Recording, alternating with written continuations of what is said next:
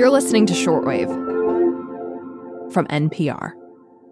Hey, hey, shortwavers. Emily Kwong here with health correspondent Allison Aubrey. Allison, it's been a while. Hello. Yes, Emily, hi. It has been a while. Did you have a good summer? I did. Yeah, I saw a lot of family. There were a lot of friend visits, meeting new babies. Um, nice. Though, yeah, the whole while we had to be kind of careful. Like a lot of plans got scrambled because of COVID. Uh, people kept getting it. It really yes. does seem here to stay. Yeah, totally. I got it at the end of June. It was super mm. mild. I was kind of achy for a day. And then I declared it over in my mind. Unfortunately, my body did not agree. Uh, I ended up being exhausted for a few weeks after the infection. So there mm-hmm. definitely was a little spike this summer as the BA5 Omicron variant circulated. And mm-hmm. now the good news is researchers have come up with a booster that targets this variant and the other variants circulating around the country, much like a flu shot does every year. This fall booster campaign. It's been talked about for a while now, and the FDA approved the shot in late August, right? That's right. It's being distributed around the country now. Pharmacy chains, doctors' offices are receiving it, giving the shots, and the timing is good. These variants are still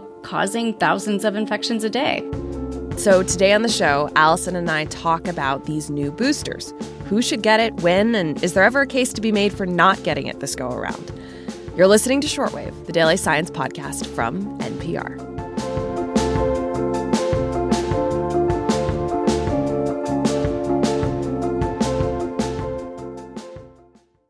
So, Allison, who is eligible for this new booster and how is it different from the others that have come before? Sure. Well, the CDC now recommends these boosters for people 12 and up. And the big difference is that the new boosters are designed to fend off BA4 and BA5, the subvariants of Omicron that are now dominant in the US. There are two different boosters authorized a Pfizer shot for people 12 and up, a Moderna mm. booster for people 18 and up, and folks are eligible as long as it's been at least two months since their last booster or COVID vaccine. I spoke to infectious disease expert Judy Guzman Cottrill. She says there's a lot of hope that these new boosters will offer improved immunity. We finally have a booster that matches the currently circulating COVID variant in the United States. This virus has been mutating so quickly over the past two years that I feel like we've been playing catch up. And finally, we have caught up a lot of the infectious disease experts I talk to say, though the booster is available to most of the US population, those who can benefit the most from getting a booster now are older people, so beginning around age 60, people with compromised immune systems, and chronic conditions that put them at higher risk. Okay, I'm drafting a text to my parents as we speak. um, what about people under 60 who aren't immunocompromised nor living with a chronic condition? You know, there might be less urgency to go out and get a booster right now if you're young and healthy. Uh, the consensus is there's still a benefit, probably. Studies show that protection wanes over time. And even though at this point most people are only getting mildly sick from COVID, uh, with infections that just last a few days, there are still risks and a bunch of inconveniences, as you just mentioned, you know, having to interrupt travel or rearrange travel. People have to miss work or school. You have to stay away from others. You could mm-hmm. still get symptoms of long COVID. Uh, and there's yeah. a chance of passing it on to really vulnerable people at a time when there's still about 400 COVID deaths a day. So, some of the experts you spoke to, what are they going to do? Well, I spoke to Bob Wachter. He's a physician at UC San Francisco. He told me he was looking to get his booster as soon as possible. He says he got his last booster about eight months ago. My immunity has waned significantly. My immunity against getting infected has waned almost completely. So, there's no question that getting a booster of some sort increases the likelihood that you'll have a benign case if you get one and will lower the probability that you'll get a case of COVID. He says it's pretty clear the benefits outweigh any risks, and he's also advising his adult children who are in their late 20s, mm-hmm. early 30s to get boosted too. So, the Omicron wave, it, that really picked up around the holidays last year. So many people have gotten COVID since. What should you do if you've recently had COVID? Yeah, well, if you've had COVID over the last several months, it's pretty certain you've been infected with BA4 or BA5. Mm-hmm. So you've got some time before you need to go out and get a booster. Generally, three months after an infection is when you should think about getting a new booster shot. Uh, when I talked to Judy Guzman Cottrill, she said she and her two teenagers were just getting over COVID. Our natural antibody response will protect us against COVID for another few months. So I do think it makes sense to wait and get the updated booster about three months after our positive COVID test.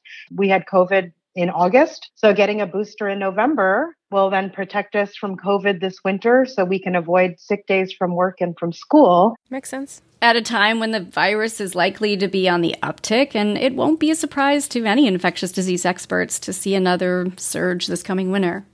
Oh, even you saying that just makes me nervous. Uh, how how do we know um, that if there is a surge this winter, which is likely, that it will be a subvariant of Omicron? Like, is there a chance the virus could mutate again into something else?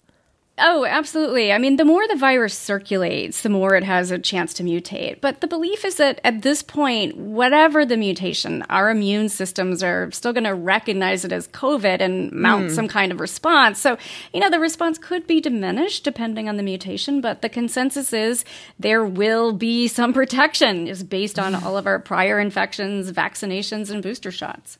That's reassuring. Okay. Allison, what advice do you have for those who have not had a recent COVID infection, but want to, I don't know, wait until like the late part of the fall or early winter to get a booster when, as you say, the risk is likely to be much higher? You know, I think many people will wait, uh, given that the full protection of a booster may only last a few months. Uh, I'd say there's mixed opinions from infectious disease experts about trying to time the vaccine. I spoke to Dr. Anu Hazra of the University of Chicago about this.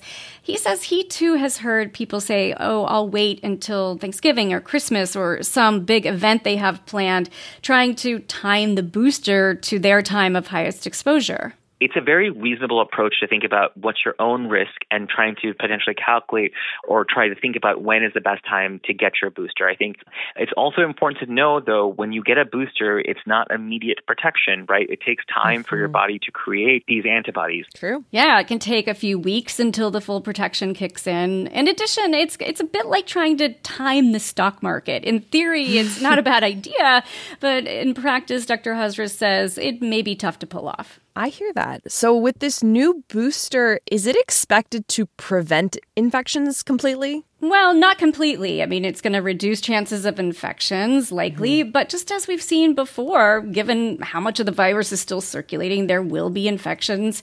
And I think that's why there's kind of a range of views about this booster.